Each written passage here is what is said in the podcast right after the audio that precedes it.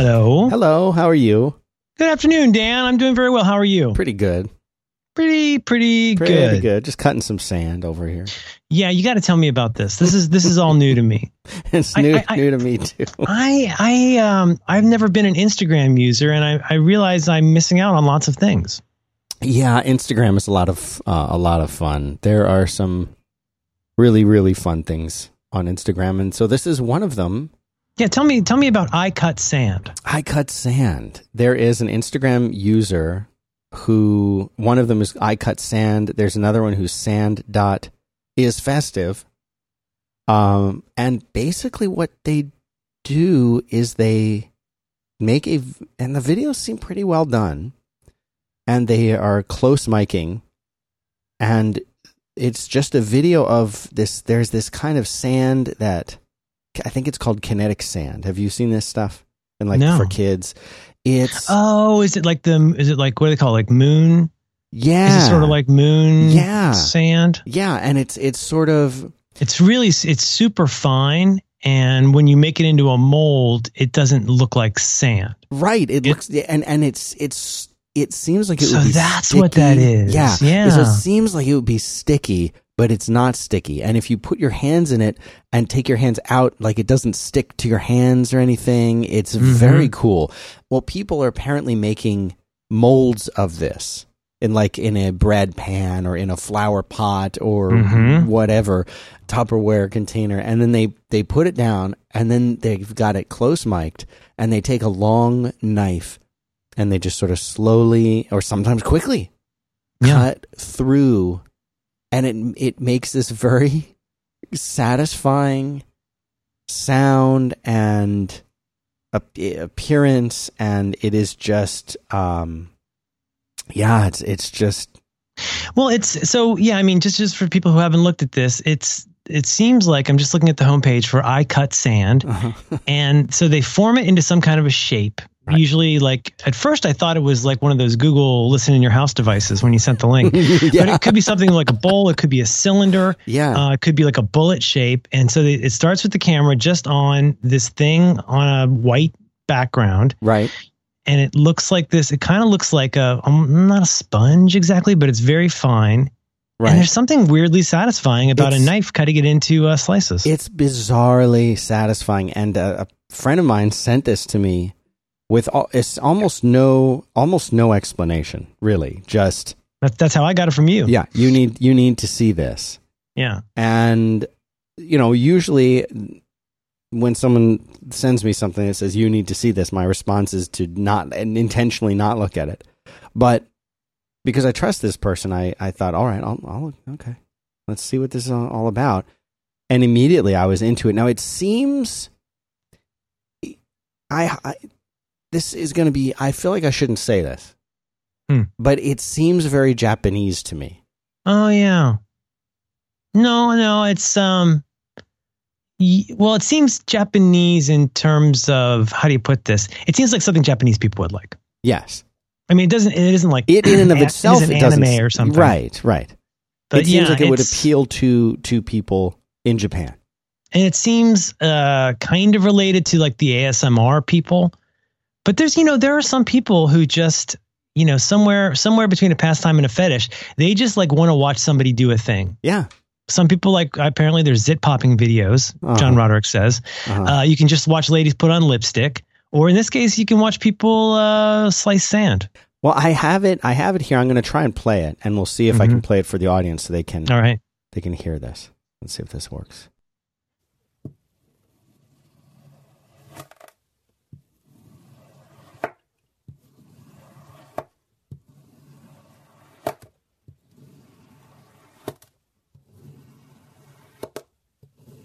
Mm. Yeah, and it, it doesn't crumble. It actually makes like a little it looks slice like that kind of folds slicing over. Slicing a loaf of bread, really, or slicing like a roast beef, because it kind of folds over. Yes. So it's both You've, visually satisfying in some way, and also, mm-hmm.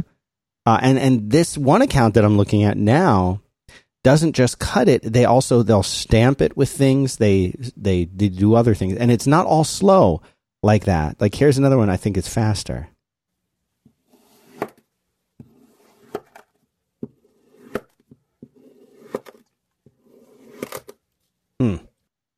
Why do you think that's so appealing? I don't know. I don't hmm. know, but it it is. Yeah. No, I mean, I instantly thought, what is happening and, and why is this interesting? I mean, it's not super interesting. No. It's not The Godfather, but but it, but it is it is uh, like strangely riveting. I don't know if I would return to it every day, but I can definitely uh, I can see the appeal. Like once in a while. It's sort of like, I mean, you know what it reminds me of just just a little bit. Um, this is this is a stretch, but watching something like This Old House or mm-hmm. watching Bob Ross paint. He, he's on Netflix now. Yeah, I saw that. Yeah. These guys, a little squirrel. You can, um, but like, there's something very satisfying about watching Norm make a joint. Oh, like, and you right. go like, oh, that, that's totally going to fit. And then it totally fits. And you're like, ah, oh. it's, there's something like weirdly satisfying about, you know, watching, and you know, and maybe, maybe it's kind of similar to like the whole like knolling phenomenon. It's like, it's fun to watch people interact with an object in uh, in kind of an unusual way. Mm-hmm. That's uh, I don't know. It's satisfying. I can't explain it. I can't explain it. I bet there's tons more things like this that I just don't know about. I, yeah, I mean, how much of this is going on out there in the world right now that we have n- absolutely no clue about it? Yeah, I feel like I'm always seeing like just the tip of the iceberg. Like if you go in and you try to like, this is something I've only really picked up in the last year or so, which is, you know, because the thing is, I'm still more of a reader than a watcher when it comes to learning things. Like, I'd rather have a good, not not WikiHow, but like if I want to figure out how to do something, I'd like to have a list or something that somebody's put together with bullets. But like, there's so many like short videos for how to do like everything. And then there'll be like six videos from, you know, different places. And I guess that's very competitive, but, you know, I think there's a pretty long tail to that kind of stuff. But there's something that when that's done well, It's it's really satisfying, and it isn't until you start looking around and go like, okay, how do I use this gadget? And then you discover there's like hundreds of videos about yeah. how to use that gadget, and and everything has been unboxed. And if you want to yeah. see it, you can see it. I'm not into unboxing at all. I don't. I have to admit, I don't. But you know what? It has a similar vibe, which is like the person very neatly cuts the plastic. And they, they, it's not like, not like me, like, you know, tearing into it like it's Christmas Day. I mean, just tear everything apart. People, but doing it in a very organized fashion seems must be very satisfying. And then you open it up and everything's in its right place. Yeah. Yeah. I, I like, I used to get really into the Apple unboxing stuff because their packaging was so neat. But, you know, like, the, like there's the idea of the unboxing where someone is just, you're getting to see the unboxing experience and then see them sort of hold the thing, whatever it is, and show it off a little bit. Those kind of, when they start merging with like a review as well, I don't know. I don't think I like that as much. It feels like, it seems like they feel like they have to do both though. Yeah. I think there was a time though, you know, maybe in the three or four era of iPhones where, you know, and it was something in high demand and not everybody had it, where it would be it would be interesting to go and see how it's packaged and what comes with it and how it's all put together. And, you know, that's, again, that's another one of those, I imagine we'll talk a little bit about Apple this week, but, um, you know, that's one of the peculiar joys of Apple stuff was that, it, you know, I, I'm not going to say they invented this particular style mm-hmm. of packaging, but packaging used to be so different for electronics. It, it was just this like box that was way bigger than it needed to be. It had all this, it just seemed kind of haphazard, a big pile of manuals in multiple languages, and it wasn't really clear what you were supposed to do.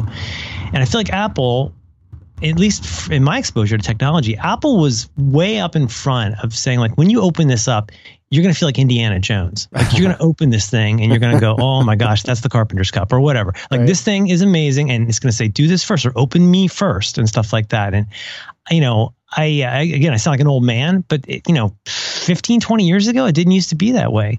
You'd buy some kind of D, D-Link dingus that was, you know, stuffed into some cardboard, you know, with a, uh, you know, might have a manual full of typos or something like that and a C D, you know, and, you know, it just, it seems so clever. You open it up and you go like, ah, this is, this is gorgeous. Yeah, no, you're making a really good point. And I had like one of the things I've been doing after I just going through this purge of everything, as like I mentioned, selling stuff on, on eBay. And I have been really good about keeping packaging when I get something that I think either I'm, I'm you know, I'm not sure if I want it, I might return it in a few days, or right. this is something that might have resale value down the road. So a really good example, I had a, a handful of these, um, can, like three of these Canon Vixia uh, G F thirty cameras that were not very expensive cameras, but um, you know, they were they were hundreds of dollars. And I thought, okay, you know, I'll save the packaging for them so that if and when I want to sell them, because they ha- generally keep most of their value and you can resell them later. And they, they have. I think I sold them four years later for just shy of a hundred bucks what I originally paid for them. So it's like I rented them for a hundred bucks for four years. How do you decide how long to keep something like that? Well, you know, that's a good question. I, I, I it, it, it shows the, the kind of hoardingness that I, and, and I, many people I know, I think are subject to, in that I had used them for a project for a, a, a year or two, and then just hadn't used them at all for at least a year or so. And they've just been, I put them back into their original boxes, and they've just been sitting mm-hmm. in their original boxes. And finally I said, yeah, I guess I could, I could sell these. But there is, if you have something in its original packaging, even if the packaging is as, as terrible as the Canon Vixia G F thirty packaging is, mm-hmm. and it's like you're talking about, it's just like a cardboard box with lots of little plastic bags, and everything fits into kind of like an awkwardly folded, flipped out, po- popped out piece of cardboard. Um, it, people will pay a lot more if you have that original packaging somehow, because I think they're getting a little taste of the unboxing themselves. It fe- it feels more new, even if you've used the product, the item for years. If you have that product, uh, if you have that packaging, oh, it's in the original. Pa- oh, it's original packaging. Well, it also suggests that you took good care of it. It suggests that you thought ahead. Yeah, and it gives you some credibility as the seller, because you've got all the stuff. It seems like you're not just haphazardly throwing it in a Ziploc bag and putting it in the mail. Right. Yeah. So that, that I think helped me, because I had original packaging for everything. Everything wow. I sold, because I'm, I can't believe you say that. I don't see you being somebody who saves those boxes. No, I have a whole, um, a whole entire, you know, those, those plastic, like, uh, shelving that you get for your garage. Mm-hmm. I had like one or two of those just for boxes. Wow. Which, which is dumb. I mean, it's really dumb, but it worked out for me, I guess, this one time. My wife kept saying, why are you saving all these boxes for? I'm like, I'm going to, I'll sell it on eBay. I'll sell it on eBay. And, and finally I did. But I, I don't know, because I feel like, you know, you go through these stages when you buy something new. At first, you're like, well, I, do I like it or not? Do, should I keep it or not? There's a thirty-day return policy. At least, at least I'll save the box for a couple of days. And then yeah. you get past that, and you're like, okay, what do I do? Do I, do I, you know, rip up the box and put it into the the recycling, or do I just put it, tuck it away right here on the shelf? Yeah. So like, I have all the boxes for every every Mac that I currently own. There, I have the box for it. Every iPad, every iPhone, all of that stuff. Wow. Yeah. Not not that well, I've ever owned, just that I currently own. It's it's you know here's here's one thing that's a, that's a little bit of a takeaway, I guess, is that. Um, You know, it's it's easy to scoff at new stuff that comes along. It's normal to scoff at new stuff that comes along because it seems foreign, it seems weird, maybe it seems dangerous. But, you know, the truth is that, like, you know, there's the, the old jokes about how, you know, computers wouldn't have caught on if it weren't for games and possibly porn. Like, there's these certain things that, you know what I mean? Like, mm-hmm. there's certain things like B B S's um, had a certain appeal, yeah. you know? Yep. Um, but, I mean, there's always something new to learn about out there. And just because it doesn't seem like it's for you at first, you know, it uh, doesn't mean it's something you should ignore. When you started saying that, it made me think of the, uh, it's easy to grin when your ship comes in and you've got the stock. That was just like immediately like when you said that. It just, I don't know why it made me think of that. His delivery of that is so perfect. Oh, so good. Spalding, get your foot off the boat. Spalding. I had one, uh, I had one weird thing in here. Not weird, but this was...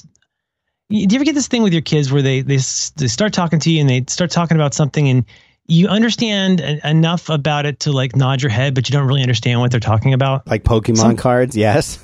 Well, or something like, we're like, I'll, I'll, I'll, I'll get this, um, I'll get this kind of half an impression. Like you, like after school when she's got a lot of energy and she's happy to be getting home, I go, blah, blah, blah, blah, blah, like hear about all these things.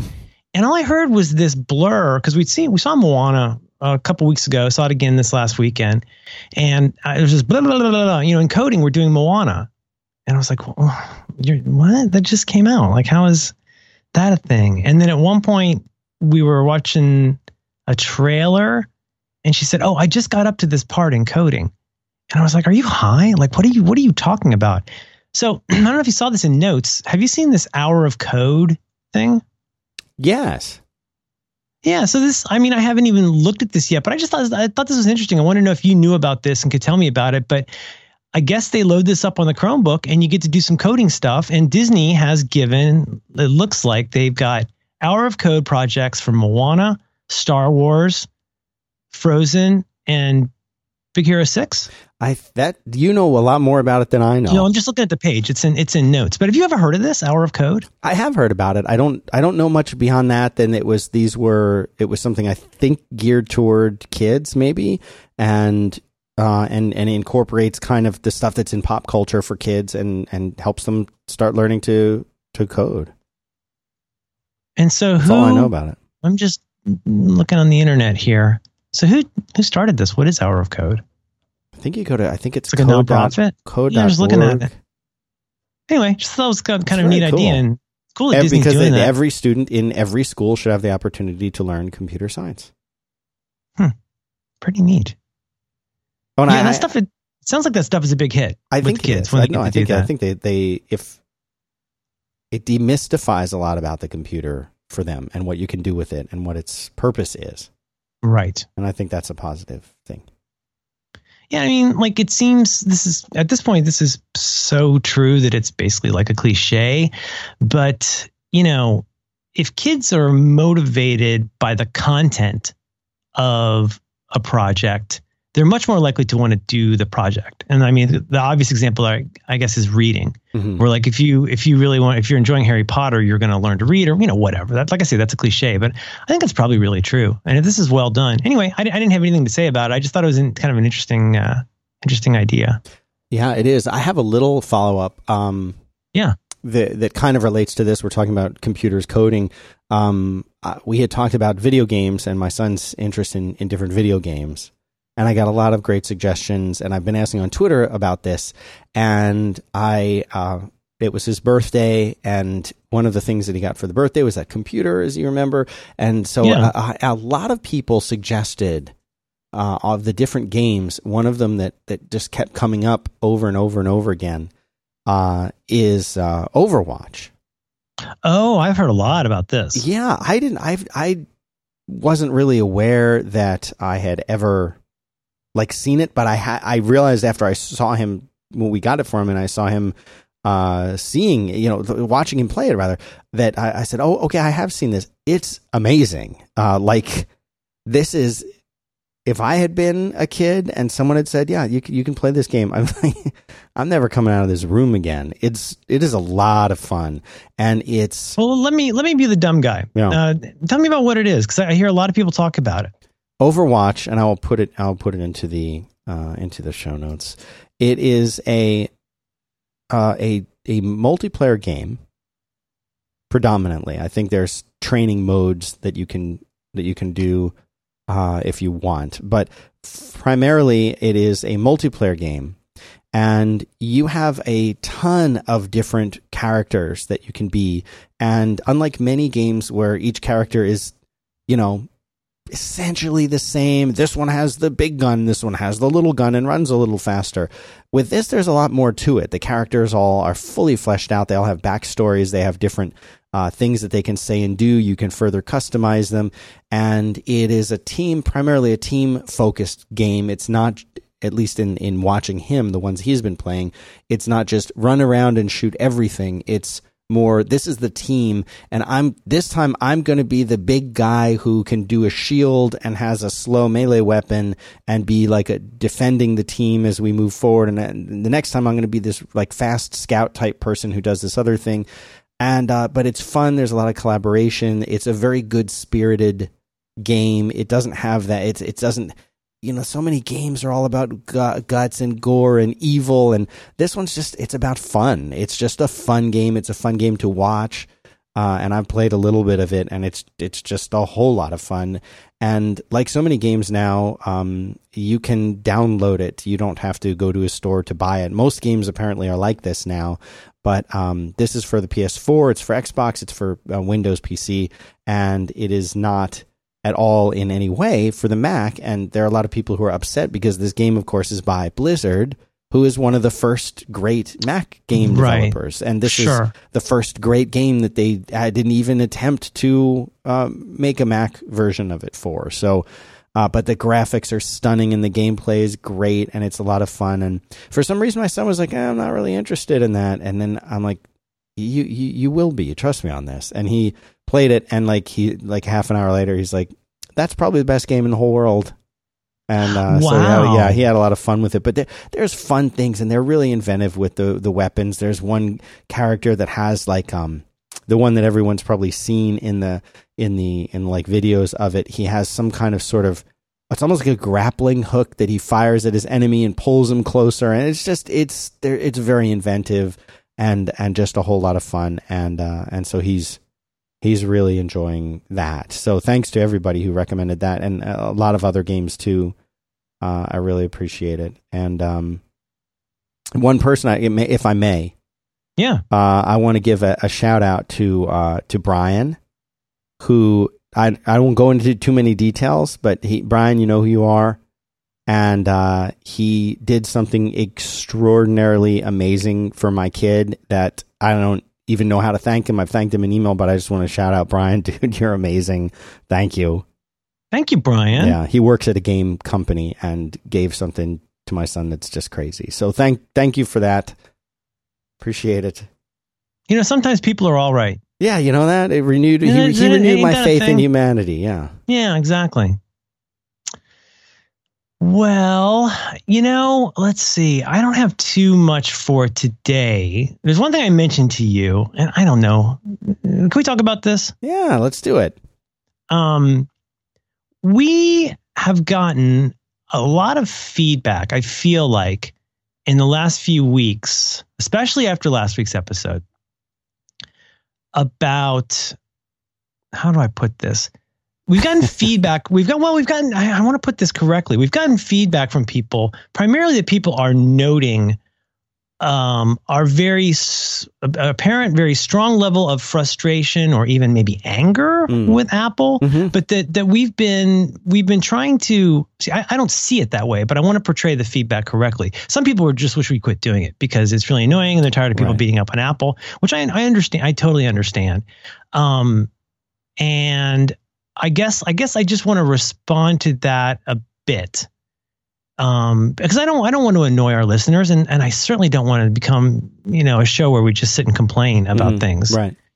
Um, but at the same time, I don't feel I don't precisely want to exactly apologize for talking about it because I think it's important to talk about.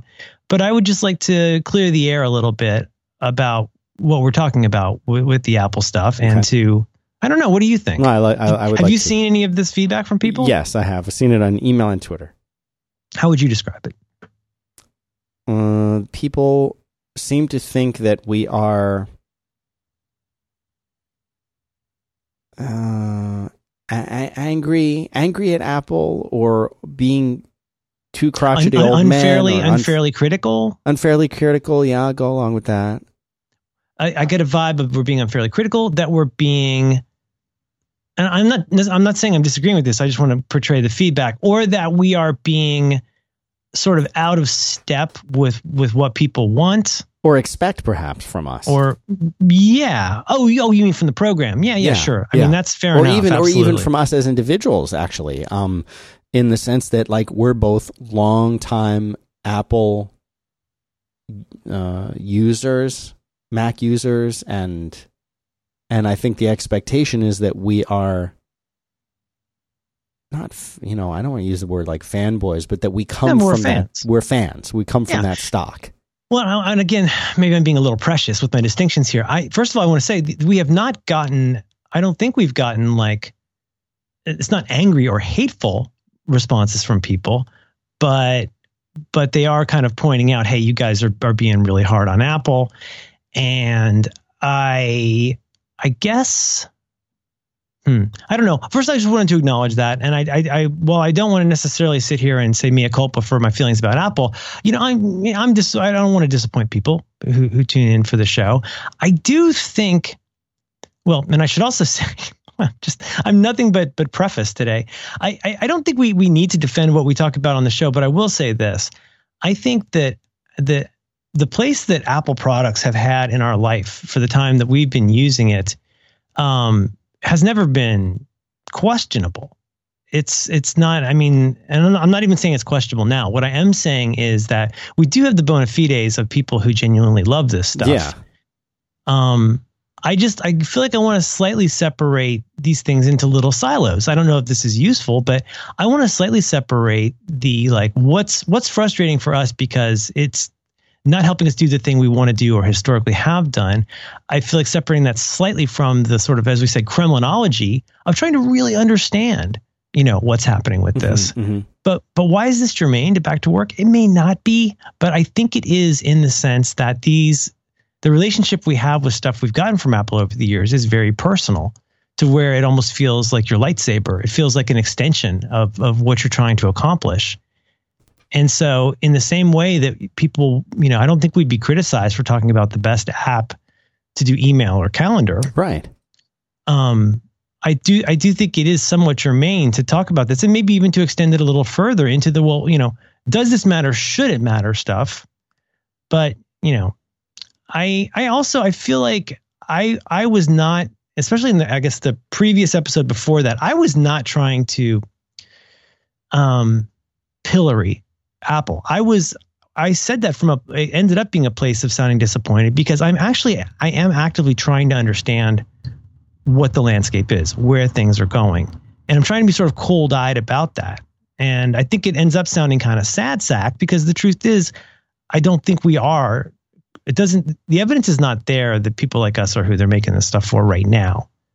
So I don't know. I, I don't, I don't know what direction to take it, but I just thought that might be, it might be even more annoying to people if we talk about it more, but, you know, it, it's interesting when you, you get to a certain time where I, I've actually seen a lot of this. I've seen, I've seen a fair amount of, a lot of people are very frustrated with a lot of stuff at Apple, and are in fact very kind of critical about Apple. And then there are other people who I feel, and this is not just saying there's two kinds of people, but I think there are other people who are really fatigued by what they perceive of as negativity mm-hmm. against what Apple does. Mm-hmm. And it feels like nitpicking. And it feels like at this point, you know, Apple used to be David and now they're Goliath. So everybody feels free to take pot shots at Apple. So, I mean, that is kind of in the water right now as a phenomenon, but I think that's the, a great way to say it. And, and we are, some of the feedback that we got was from people who are saying, oh, I got my first Mac in, was it two thousand six or even two thousand nine? People who have just, just kind of gotten into the world of the Mac. And so they don't, you know, and I think part of the fact that we've been using, I mean, I, I've forgotten when your first, what was your first Mac or your first, first Apple? The first Apple I used was, I think it was a, I think it was a Fat Mac, but it was a, you know, a fairly original-ish Mac in nineteen eighty-seven. Yeah. I mean, that's, and that's, that was, that was just, you know, it was in the, in the Mac lab. Right. At uh, they had three Macs, and uh, you could, if no, if the computer science people weren't doing their, what was, what was the textbook, fourth and sixty-eight thousand. If they weren't doing their fourth homework on there, like you could go. Is that what it's called? Is that the language? Yeah, there's a language called. I don't know a thing about it. I just remember thinking that was kind of a clever title, even before I knew what sixty-eight thousand meant. It was a fourth. It was, I think it was the book was called Fourth and sixty-eight thousand, oh. Which, unless I'm missing the joke, is pretty clever. No, it's it's. Uh... It's that I never did any kind of development like that. I, I but that was, but app- that was just, that's just all it was. I mean, I was, I was just a liberal arts, you know, humanities right. guy right. who went into type pretty much. Right. I started using, my first Apple computer was an Apple two. I didn't own it. I used it right, in right, su- right. summer camp when I was eleven. So this would be nineteen eighty-two, eighty, eighty-three. And I loved it. I thought it was great, you know, and uh, and then, you know, a couple of years later when they came out with the Macintosh, it was like, whoa, you know, so different from everything else that's going on. But I, my first, you know, my first real time using a Mac was a Mac, uh, Mac S E. not an S E thirty. I owned an S E thirty, but a Mac S E we had in and our... That was my first Mac that I owned was see? an S E. And yeah. it was that was a great machine. We had ours in the little uh, in the little room where you would do the desktop publishing for the little school newspaper. Wow. And, you know, it's like we've been around since the beginning. And, and I mean, I'll be the first to say that there have been uh, times where I would, I mean, I would have put myself in the sort of Mac fanboy category for a while there, especially when it was so clear that Apple and Mac was better uh, in every possible way for than, for what we wanted for to do. what we wanted to do, right? Than than something like Windows or pretty much anything else. And I remember the whole the whole switcher campaign. I'm a Mac. I'm a P C. And I feel like that was uh, people don't. I mean, maybe it maybe because it, it seems like such a long time ago, but I don't know if people really give that campaign enough credit for the number of people that it really reached and who really saw that, and it like like it worked. You know, do you remember when we were real little kids that they would um, have those commercials where they would have you do like the taste test, and and it was between Coke and Pepsi. Yeah, did the Pepsi you, challenge. Did you know you just picked Pepsi? Really? I just yeah, the Pepsi challenge. Thank you. Uh, like that worked on people. I knew people who like switched to Pepsi because of that. And maybe that's a silly example, but I know a lot of people who were, they used P Cs, they had P Cs at work, and they saw those commercials and they're like, huh, maybe I'll try this thing. And they tried it and they liked it and like they became a Mac user. Right. When that, when we've talked about how that was a distinction. So, I mean, when we criticize or if, if I come across as sounding critical in any way, it's not the Apple is doomed, Apple sucks, Apple's changed, it, it, without Steve Jobs it's going to fail. Like, I don't feel that way. What I'm saying is the same thing that I would say if my son brought home uh, a D minus test. I'd be like, I expect more from you. You mm-hmm. are better than this. You can do better than this. I know you. I know how smart you are. You can do better. Let's figure out how. And that's what I'm saying, Apple, when I say these things. It's like, I expect more from you. You can be better. Uh, be better, please. I want to give you more money, and I want I want to keep buying the stuff that you make because I think as a company, right. you're you know we've got this shared history, and and and I so I think I think I'm somewhere. But I'm sorry if I'm like rambling about it, but like no, that's that's how I come at it. Yeah, that's a, that's a good way to put it. But I I also feel like we um. How can I put this? Sometimes when um, this kind of leads back to the YouTube video thing where a lot of times I'm looking for like a nugget of information about something like, you know, how to use this poorly documented feature of this thing. Right. And and so, you know, you go and you're searching and you're using Google and you're trying to get very specific of, about finding this one piece of information you're pretty sure is out there. You put it in quotes and you do all that and that and that. And when you're in that particular mode, um, you don't really care what anybody's opinion of that product is, probably. I mean, because you already, if, if you've got the thing, now you just need to know how to use it. Right? Confirmation bias? I don't know. But the point is, like, I'm I'm going somewhere with this. But like in that instance, like I just want to know like how to get this, you know, auto adjust thing to work in this app or whatever that is. And so sometimes that's not very well documented and you need to go and dig in. And like I so I don't hate that your video begins with talking to the camera. I'm not mad that it includes an unboxing, but for the purposes of my being there, I'm there because I have this uh, the passionate task, like this this thing I want to find out, which is which is this thing. So I think that's a pattern that gets repeated in lots of different ways. Put put it on a much broader scale. You know, um, think about you know talking to somebody about what computer you should buy in, say, nineteen ninety-six, and you know you almost need a rabbi for the rabbi. Like you don't even know who to talk to unless you understand what it is that they're going to likely try to sell you. So like if it's somebody who's really into what gateway, they're like, oh, I live near a mall, so I really like buying gateways. And so somebody else might be all like, oh, you know, I all I know is this thing we use at the computer lab. You definitely want to learn the command line first. Somebody else might go, well, you know, I we had apples in my school, so I assume you'd want an Apple too, or et cetera, et cetera, et cetera, whatever, whatever that is. Um, I mean, I, I, I feel like it would be, I don't think we need to like overestablish our bona fides about, yeah, yeah, yeah, we really like Macs. It's just that hmm, I'm not, not being very smart about this.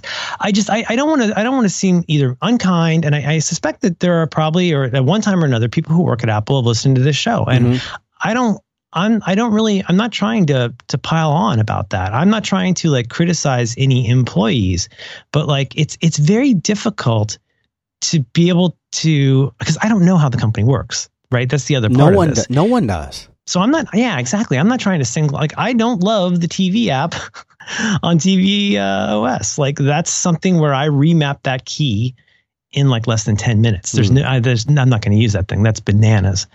But that doesn't mean I feel disrespect toward the the team that made it. It's just that it was very frustrating in how that, how it worked. And I, I don't know. I just, I think, um, and it's a podcast, so we're just talking. I don't, I'm not sure where I'm going with this. I don't want to say I'm sorry for what I said, but I just, I thought it might be useful to try and put these things in a little bit of context. And if there's any defense that I want to make, I mean, obviously the, the, if there's any apology, it's that, well, sometimes we don't always think this stuff out ahead of time and have it come out the way we want. The thing I will defend though, is that I honestly am not trying to say, I'm certainly not saying Apple is doomed. I'm not saying I hate Apple. I'm not saying any of that stuff. There's no, none of that simple stuff. I'm trying to come to terms. Like a lot of people, I'm trying to come to terms with the fact that I don't understand what they're doing and right. I'm not craving this stuff. Right. And when I do get the stuff that I crave, I go, you know, this is really above average. And that's, that's really complicated coming out of a period where for so many years, it felt like guaranteed delight, like with all of these things. Right. And, and now they're a big company and they do stuff and they need to grow. And so I just, I think that's, I think that can be complicated. I like the way you say guaranteed delight. That's a really, a really accurate, I think. It's all, it's all a moving target. You know, things get better. Like there's one thing that drives you crazy and like, oh, why didn't you include this feature? And just, just for reference, also, I, um, I listened to a podcast recently that's uh, related to, I put a couple links in notes to this oral history of the Get a Mac um, commercials. And so they talked to Hodgman, they talked to Justin Long, they talked to the people who ran the campaign. Fun. Yeah. And I learned stuff. I, I thought I knew lots about this, but I knew that, that Hodgman had done, I believe sixty-six that aired, which is incredible wow. if you think about it. But they shot over three hundred. And in some cases, they had to go through Steve.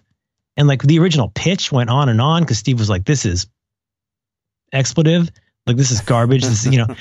But uh, anyway, it's it's it's worth, I guess you can read it. I, I listened to it as a podcast, but um, it's it's very fun. And you you learn a lot about the, like, there's so many stuff like celebrity appearances that never made it on. But no, I agree with you. I mean, that was, it was good timing because that is when the Mac was getting better. Mm-hmm. It was, there was a time when you would feel, my, my deal for a long time was with my friends, like, if you get a Mac, like, I'll help you select it.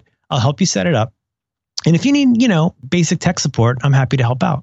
You know, I'll help you figure out like what software you need to get, right. you know, figuring out SCSI and termination mm-hmm. and stuff like that. Mm-hmm. And that was my basic deal. And I'll tell you, that was a deal that was not, I mean, that was a deal that was not taken up nearly as often as I can make you a website. But boy, that got taken up oh, a lot. Right. But, but the Mac thing, there were not that many people going, mm, yeah, mm, yeah. Uh, you know, actually, I'm good with my P C. Thanks for uh, offering. Because, you know, you still you still had to kind of shepherd them through that. It was still like such a minority, not a minority.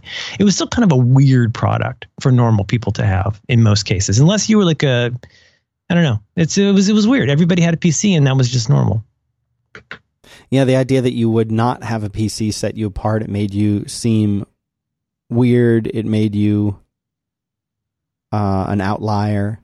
And there were people who were like, well, I, what, you know, what, what can you do? What can you do with the Mac? Can you, can you do Word? Is there Microsoft Word for it? And, you know, people forget, like, there was a long time where the fact that the disks, the floppy disks, used a different file format, uh, format rather, meant that you couldn't take a disk from a P C or from a Mac or vice versa. They wouldn't play. And then Apple added the P C disk compatibility so that you could, right. you could just take that win that disk from your DOS machine, from your Windows machine, and pop it into your Mac and read the files and copy the files. Yeah, that was that. It seems like that was very much a part of their omnivorous strategy of yeah. uh, bringing the mountain to Muhammad. Um, right. to mix a metaphor. But I mean, that was one of the early journeys into dongle land, like in the pre-Steve days, back when there were so many like proprietary ports and stuff. But still, like if you wanted to, you would get an A D B adapter, or right. you would, there were all these different things. I think Gruber's still using an A D B to U S B for his adapter. Standard keyboard. Yeah, probably. Yeah. Is. Yeah. Yeah. So, um, but that was, I, I suspect that was, I feel like I've read this somewhere, but I think that was part of their strat- strategy was to say, okay, hey, look, you know, we'll, this part of it doesn't mean that much to it, us. We'll bend this, you know, to, to work with your system. Right. And then, you know, just miraculous things happen. Like pretty soon, if you were doing desktop publishing, you were doing it on a Mac. Right. And then pretty soon after that, if you were, it wasn't, I remember for a long time, I always preferred PageMaker. I never understood Quark. And then you had to learn Quark yes. because that's what every bureau used. And you know, I never, run, I never learned it. I stayed with PageMaker. I love PageMaker, but there's this really cool app you could get. What was it called? Preflight that would run through and make sure all your E P Ss were like, in good shape. People and everything. Don't understand this, but if you knew PageMaker or Quark, if you but PageMaker, you you could make a. You were a, a special person. That's what I did. That's you what I did after college. You could make a living, man. You could make a living just because you knew. Uh, uh, listen to how absurd this is. It, it's yeah. like if it's, do you know how to use Safari? Yes, you can make a living just using Safari. No, what are you talking about? No, it was like that with with PageMaker. Like if you knew it, you could do things that other people couldn't do, and they had to come to you. And they had yep. to say, we we need this stuff. Like you you can make this stuff that we need. And here here's ten thousand dollars for a weekend of work because no one else can do it. It's like when you call a yeah. plumber and you got a leak under your house. You, please just fix the leak. I don't. It, it's it's you know it's two in the morning. We're flooding. Make it go away. That was us with page with just PageMaker. Yeah, the, the the first thing or type of thing I remember making money with on a Mac was um, typing, just typing papers for people because it was an easy way to make money. Oh my God, that's awesome. And, but the second, the, the the first like job I got for a stranger outside of school was uh, this would probably be, I don't know, I can't even remember, eighty-eight, eighty-nine. But I would go in um, and this this real estate company needed somebody to lay out their like their flyer their and uh, oh, it was so arduous to get stuff out of Microsoft Word to fix all the the dingbats and the broken characters, and then you got to get all of that into PageMaker. But I just I loved it I loved it so much. Yeah. But you're right. I mean you were, you you seemed like a wizard at that time. But um yeah I don't know I don't I don't I don't want to drag this out, but I I, I do want to try and hopefully make our peace with listeners. I don't want to I don't want to frustrate anybody or sound like an old man. It, the, the truth is, you know, when I we get these emails from folks and I see what people say, you know, this this was kind of the point I guess I was poorly trying to make a couple weeks ago, was I think this stuff does work for a lot of people, and that that's kind of what led me to this conclusion that maybe I'm just out of step, right, in expecting these things from the past, yeah. et cetera, et cetera. Yeah. Um, So, I mean, I see people like my my friend Alex, like she she loves her MacBook Pro she just got. So we had a couple different listeners write in to say how much they loved their, right. their MacBook Pro. And the thing is, if you never, if you didn't use all those ports before, how could you miss them? Right? Right. I mean, that, that kind of stands to reason. Mm-hmm. Yeah. yeah. I mean, if you're not sitting, if you're not, if you're not plugging stuff into a Thunderbolt port, if you're not using FireWire stuff, if you're not plugging tons of U S B, you know, if you're, if you're sitting there with your laptop and it's just a laptop and all you really do is charge it, then who cares what other ports it has on there? If you, oh, you know what? I had a backup drive. No, I don't use it because I use whatever, Backblaze, CrashPlan, uh, you know, or, or iCloud or whatever, Dropbox, whatever you're using. You know, then all of a sudden, like, it, it doesn't, why why would I care whether it has these ports or what kind of ports are on it? The only one I need is what I plug in my iPhone to charge. But you know what? I don't do that with my iPhone anymore because I, I back it up to the cloud. So I don't yeah. need any cables at all. It's just a laptop now. And so I think if, you, if you're in that situation and you're not com- you're not bringing a legacy of, of devices with you, or a, a legacy of the way you like to work, yeah, it wouldn't matter. And there, so somebody else sent us an email that said, by the way, I think the key, the key, new keyboard is great. Mm-hmm. And there yeah, are there and, are a lot of and people. And I say that, that that's good. Right. There are a lot of people who, who they simply do not, these things are non-issues to them. They don't they don't care. You give when, them a different when keyboard. When and, somebody says something like that, I always uh, append the sentence, fight me, where they, where they go like, I like the new keyboard. Fight me. Right. It's like, no, no, no, that's okay. You're allowed. We can, we can have different opinions on this. Yeah. I've got a um, episode of Mac Power Users in the chamber right now. I haven't listened to yet, but their latest episode is um, episode three fifty-five, the iPad as a Mac replacement. It says here, Dan, David gave up his, David Sparks gave up his laptop and went iPod only for several months and now shares both the joy and the agony. So I'm looking forward to listening to that. It's been interesting to watch Federico's journey. I mean, I think this is, this is a very interesting idea to me is, and I think we've t- touched on this in the past, is that I, I, I, I wonder if there's a, I doubt that there's a formal mandate in place. I, I doubt that there's a motivational poster that says, get people to move to iPad, but it's, it's certainly an interesting idea that they more and more, the iPad is part of a direction that is just starting to form as something that is really the future a little bit. Do you know what I mean? I think so. Well, I mean, I'm not putting this well, but again, like stuff like the touch bar on the new thing, they're yeah. obviously trying to incorporate things like that. But there's the, um, there's that old, you know, yank and need it idea. Yeah. And I, uh, yeah, I just, I, I wonder, but if, you know, if it's not a profit, if it's, I don't say it's not profitable. It's not like where, it's not where they're putting a lot of wood behind the arrow, is in, you know, in the Mac department, and especially maybe not so much in the desktop map. Anyway, this is sad, and I don't mean it to be sad. I did want to say, you know, I I do apologize if it sounded like we were being unfair or critical or cranky or unself-aware about how we were doing it. Um, I, I Part of it is just bitching because that's what friends do when they talk. But it's it's also that like I am really kind of trying to figure out my place with this, and importantly to understand just a little bit more what the future looks like by trying to uncloud my idea of what I see being what is true because it's what I'm used to. And that's that's a difficult and complicated process for for me, and I suspect for lots of people. Definitely is. Yeah. Um, did you want to tell me about something that you like? Yes, I would like to tell you about Casper. They make mattresses. They are a company that created the perfect mattress, and they sell it directly to consumers. So they have eliminated commission-driven, inflated prices, and they have won awards for this. It's super, super comfortable. It's got a sleek design.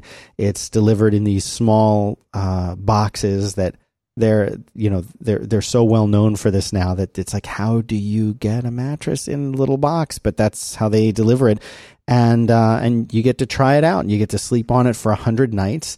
And if you don't like it after a hundred nights, you just say, listen, didn't like it. And they'll come and they'll take it away and you get a full refund for it, which is pretty incredible. They're great mattresses. We've had one for a long time and it's fantastic. You have two, right? No, just the one. You're down to one? For, well, we've had it for, we've only ever had one. Um, we've had it for two years. A couple weeks ago, though, my daughter, who sometimes likes to sneak in there, she asked if we could take our king-size Casper and cut it in half so she could have one. Hint, hint, hint. Right. But, uh, but no, we, I love it. I've had it for two years and it's, it's just, just dynamite. And that, you know, I, I, you start with loving that, like you say, you start with loving that experience of how easy it is to deal with this company, right? How easy it is to just pick this thing up from your front step and carry it in. But you know, it, there is more to it than that. It actually is, it actually is a really nice mattress. It really is. And it's, it seems too good to be true. It really does, but it's, it's worth taking the leap of faith. If you're in the market for a mattress, you know what, go to the stores and, and roll around on those things. And when you're fed up with that, Uh, go to Casper dot com. In fact, Casper dot com slash It's Your Show and use the code It's Your Show, one word, and you'll get fifty dollars toward any mattress you purchase. Terms and conditions apply. And by the way, while you're there, they are now making uh, pillows and they're making sheets and they're making other things that go with your amazing uh, Casper mattress. So it's like a one-stop shop. Uh, they, they are, are uh, obsessively engineered mattresses at very, very good prices. And again, you get to try them for one hundred nights risk-free. So uh, go to, to support the show, go to Casper dot com slash It's Your Show and use the code It's Your Show for fifty dollars off, which is a good deal. And how much are these things? They're very affordable. five hundred bucks for a twin, seven fifty for a full, eight fifty for a queen, and nine fifty for a king. Plus, you're going to get your discount on top of that. So uh, thanks very much to Casper for supporting us. Uh, so much and and uh we really appreciate them, and we both have them and uh, and love them. So go check it out, Casper dot com. Bok bok. Thank you, Casper. I like that company a lot. Yeah, they're doing it right. Yeah, I like them fine. I get emails uh from my my son is using my Steam account. Steam is the distribution platform right, that right. Valve made to sell their games and, and lots and lots of other games. It's essentially like the App Store for games, and it's cross-platform, and it's great. But he he goes through there and looks at all of the games that are available. And so lots and lots of indie developers have made games, and big publishers have made games on there as well. Like, so all, all pretty much almost all games are are available through this. Not all, but most. And uh, he apparently he puts certain games on his wish list. And the one that just it just came across is for Grand Theft Auto five, which is and, and isn't that isn't that like ridiculously violent? It's like the most violent game ever. I think any anything bad that could happen in real life happens in the game. It's like shoot shoot shoot sex workers, yes, drug dealers and stuff like that. Yes, and the and the image that it sends, it says the following items on your wish list. This just came in as I was doing this spot. The following items on your wish list are on sale. And it says Grand Theft Auto, and it's got a big image, which is done in what? Oh, who's the dir- director that famously invented the, for lack of a better term, the sort of Brady Bunch set of reaction shots where the screen gets split into six or twelve different parts, and it shows probably different... probably Brian De Palma. Yes, Brian, Brian De Palma did that for for Carrie. He does that in most of his movies, where it, like suddenly the soundtrack will be playing, and you'll split into these multiple points of view on screen. Yes, that's exactly what I'm talking about. Yeah. Uh, so it's like a it's like a shot of that, and it shows. I'm just going to go from from left to right across. Uh, a helicopter launching a missile, a blonde sex worker holding an iPhone, a grungy looking mafiosa style looking hitman with uh, some kind of long range rifle with a sight on it, a Rottweiler chained up, a man wearing a gas mask. A man on a jet ski, what looks like an Audi uh, doing a drift, and a man uh, with a with a, a, a handgun close to his own face. This is, and then it says above it, Grand Theft Auto five with the big V and little five going o- a little scroll five going over V like in, in like you have on the dollar bill with the little thing, and uh, it's hey it's fifty percent off. That's a pretty good deal. But this is the kind of thing that, like, we've talked about this before. Like, I don't, I don't even want him to watch the preview for this. I know he has because he put it on his freaking yeah. wish list. Yeah, yeah. What am I supposed to do about that? Yeah, because you don't want him to be exposed to. Well, just not, not yet. I mean, wait. You yeah. know, some things can wait, right? Mm-hmm. Oh yeah, I totally agree. We talked about this on, you and I have talked about this a lot. Like, I was talking about this with Roderick about that whole, that whole problem of like, God, where haven't I talked about this? That whole problem of movies you think of from the eighties that are P G rated. And you think like, you know, yeah, this will be fine. Like, you know, Caddyshack is not something you're going to show to your kid. Right. Um, it's, it's in that vein of, you know, Animal House. There's going to be like a lot in that, that is deliberately, um, out there and offensive. It, yeah. What was the first movie you ever saw like that when you were a kid? Do you remember? You know what I'll tell you I remember is um, in the seventies even. I remember going, because when we were kids, I mean, leaving out X, which didn't play in theaters where I lived, oh, you had right. G, P G, and R. And it was just basically understood, at least in, in our circles, that P G meant that a kid could go to that movie. Right. That you could, you know, and that, that could be something that I'm trying to remember. Like most Disney movies, almost all Disney movies were G, but like, you know, many of the movies we know, love, and revere, the Star Wars movies were P G. Yeah. Um, and it's just parental guidance su- suggested. Um, but I think about going to, I remember the Mad Magazine movie Up the Academy, maybe circa nineteen seventy-nine or eighty, maybe. I was like, oh, it was so offensive and totally rated P G. And I, I don't know how they got away with it. I'm trying to think of there. There, I mean, the, the classic, of course, is Ghostbusters, where everybody's smoking the whole time. Yep. And there's one scene that we won't talk about. Cool. That was cool. Right. It was. It was very cool. But um, the first. Yeah, I'm trying to think of other ones like the. Oh, God. I remember going to see a Pink Panther movie with my mom in probably nineteen seventy-six. rated P G, and there was something very sexual in it, and really? we were both very embarrassed. Yeah. Yeah, I mean, that was just, it's it's just like they were looking for ways to put that stuff in. I I remember, you know, Caddyshack came out in nineteen eighty, and Porky's, I believe, came out in eighty-one. Yeah. And Porky's is one of these movies that, like, you can watch Caddyshack today, and if you were to edit out some of the the the scenes that I guess are questionable, it'd still be it'd still be it had some it had some value. Yeah, but Porky's Por- Porky's just, feels like an experiment. Yeah, it's just I have not watched it probably in twenty or more years, but it's just absurd. It's just ridiculous. I remember I'm looking. I just Googled Porky's. Yeah, and I, I rem- the image of the the hole in the wall. Yeah, the hole in the wall. Yeah, and it's just. It's one of these things that's like, how did this, who who thought this was okay? Why was this made?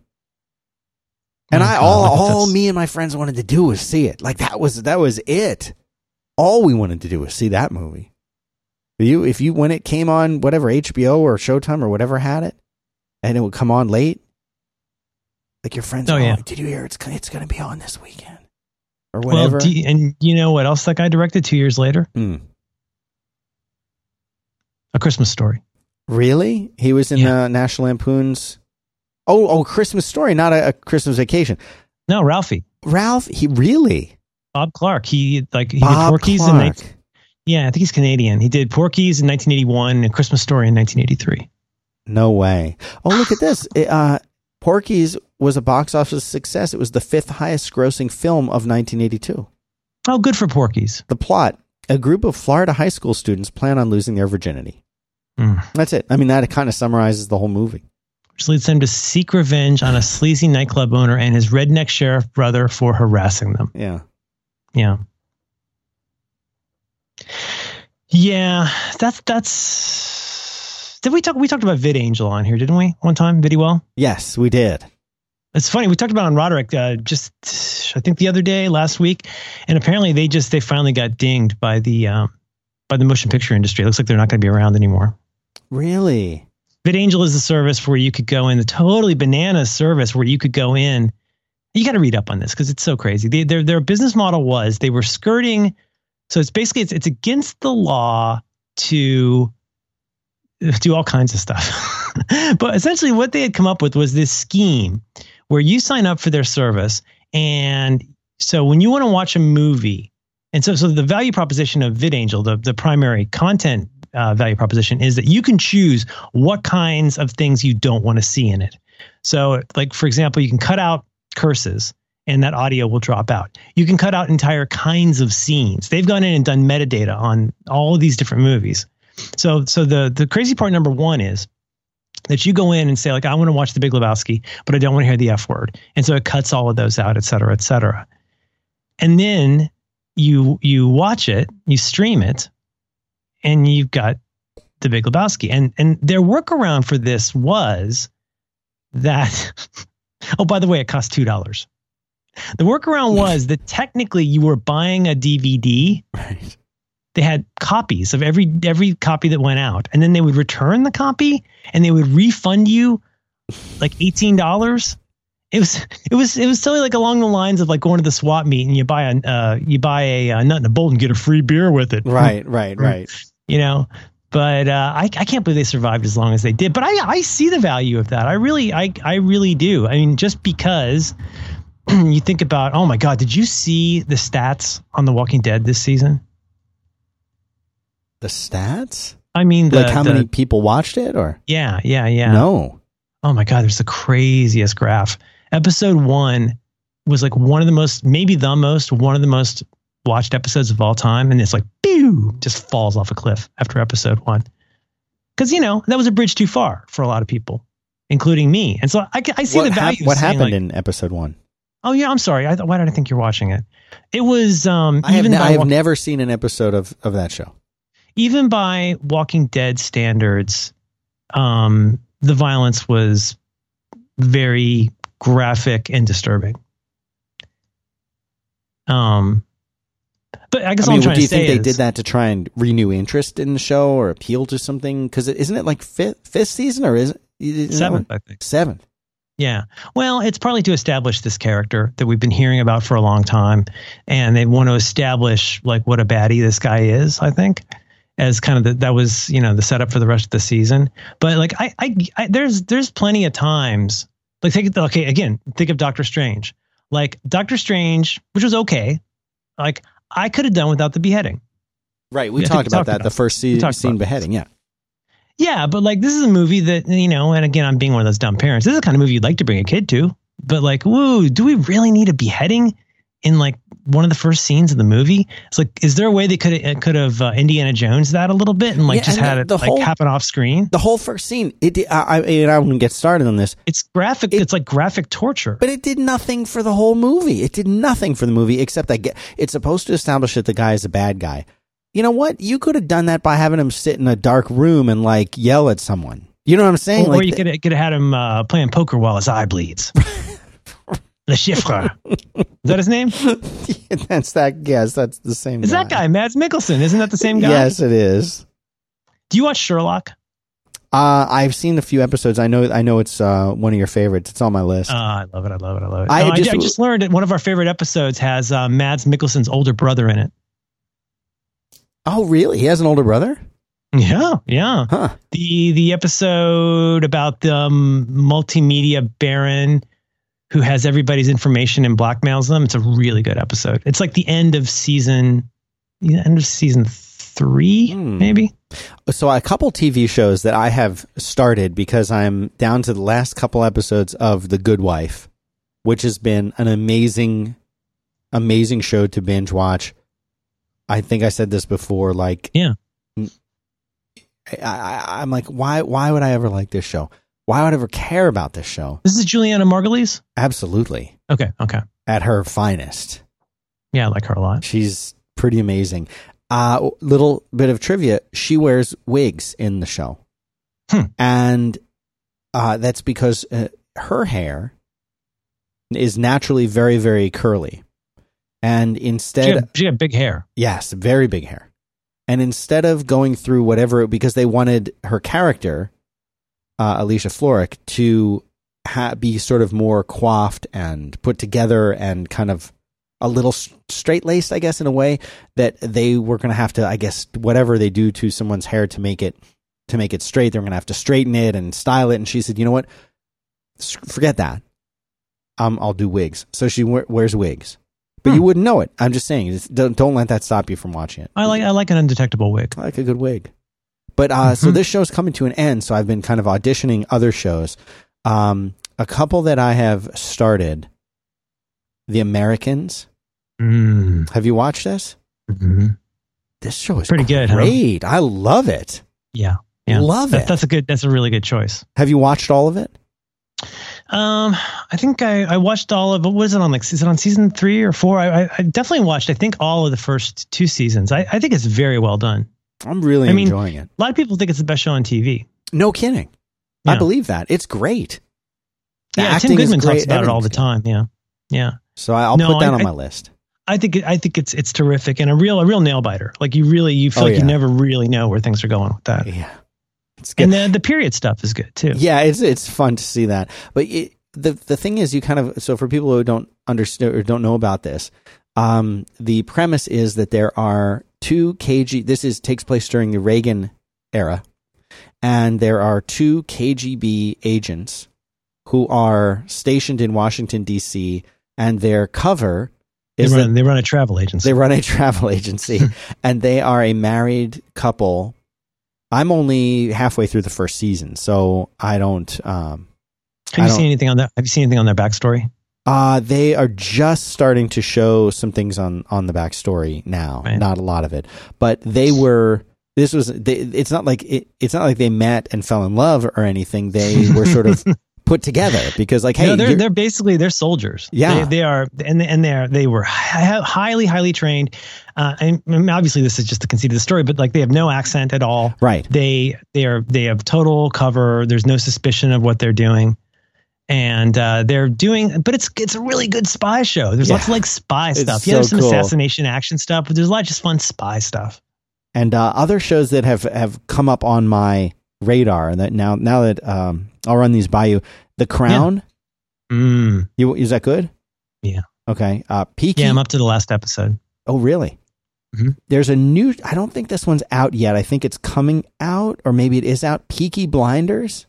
It's been out, and a lot of people really like that. It's sort I've of heard good things like a, about that. Like a Boardwalk Empire kind of a feel. Who isn't on there? Is that Eddie Redmayne? Who's on there? No, there's somebody. Peaky You're Blinders. You're so good with people's names. I just uh, I don't know. I look at that. their face. Oh no, like, it's oh, the I guy. Know. It's the it's the one guy. Oh, the, that him? Mm-hmm. The guy from the Christopher Nolan movies. The guy from twenty-eight Days Later. Oh, He's Scarecrow. Yeah, Cillian Murphy. Yeah, yeah. The with the dark hair. Light yeah, eyes. Doesn't he have light eyes? He has beautiful eyelashes. Yeah. And twenty-eight Days Later, astonishing eyelashes. Mm. Mm. There's another one called Poldark. Poldark. Pol Poldark. Poldark. Have you heard of that one? Looking it up. No, never heard of it. That Ooh, one it looks, looks uh, like a period piece kind of thing. Period piece. Period. Period piece. And that's and, on P B S? No, that's not P B S. Oh. Is it? Maybe oh. it is. Yeah. And uh, same as Downton Abbey. It's like a Downton Abbey uh, group. Yeah. Yeah, yeah, Downton you know, Abbey. One of the sure. Br- British shows. Mm. I'll watch it anyway. And then the last one is uh, Taboo. Oh, I don't know Taboo. Taboo. It's got it's a Tom Hardy deal. It's coming on Netflix, and I it's a, like a, I don't know if it's a limited series. Oh, look at him. He's no, it's F X. It's F X. Sorry. Oh, I like him. And that comes out in a month. Looks, that looks really good. Yeah. Ooh, Jonathan Pryce. Nothing wrong with that. Scroobius. Oh, Jonathan Pip. Pryce is uh is um the uh Something Wicked This Way Comes guy, right? Well, you know who Jonathan Pryce is. Who is it? He's the guy that Ricky sells to in uh, Glengarry. Yeah, Jonathan. Yeah, Jonathan Pryce. Yeah. Something Wicked This Way Comes. Right, and uh, Brazil. Yes.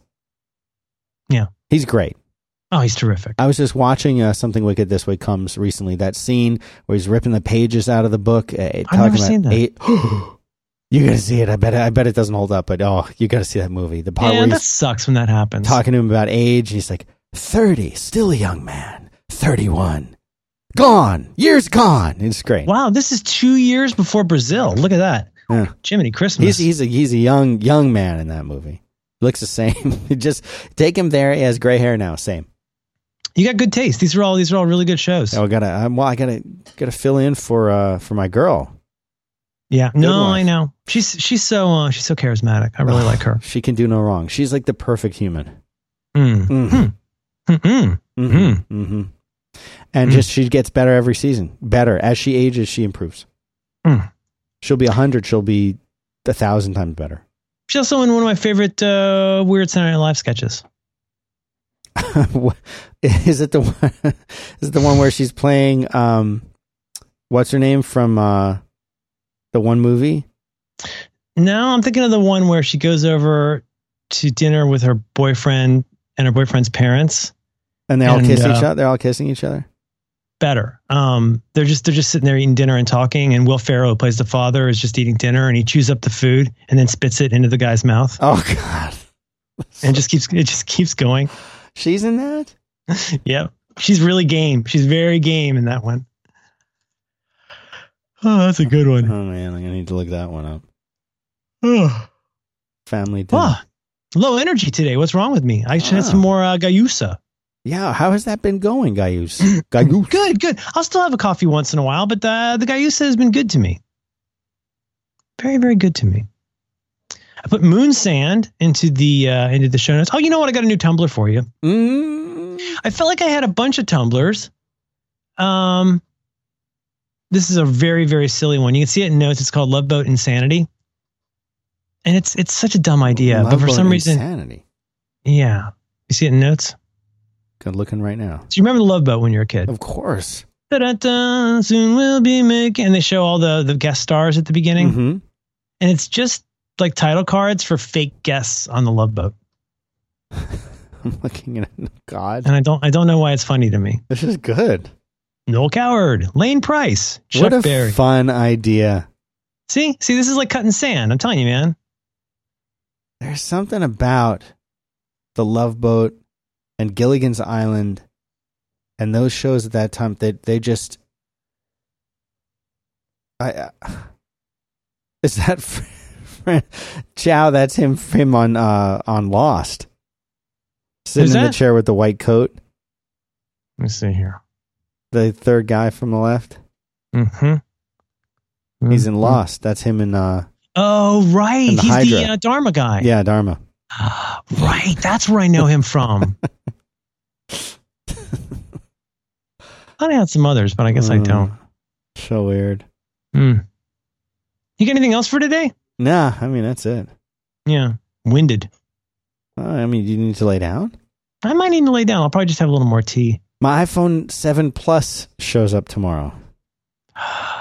Wow, that's exciting. Yeah. Are you looking forward? Yeah, yeah, I'm looking forward to it. Uh, my mom, I was talking to, texting with her, and she said, "What made you decide to get one?" I said, "My vision," and she said, "I know exactly what you mean."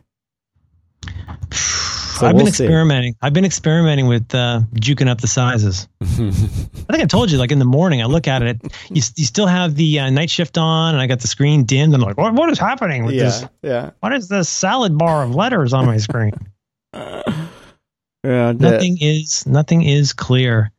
Well, do you feel like we've um, uh, acquitted ourselves oh, of the yeah. Apple discussion? You oh, feel okay yeah. about that? No, totally. We kid because we love. Yeah, I don't think anybody at this point can hold us in at fault for anything. No, I totally agree. We're in the clear now. Yeah. All right. Yeah, I well, can put this. this it, well, before we Sorry. run it up, Go I, I want to edit, edit, edit there. Put it, an edit. No, look, show on air. Um, no. It is it family dinner? Is that the name of the Saturday Night Live skit?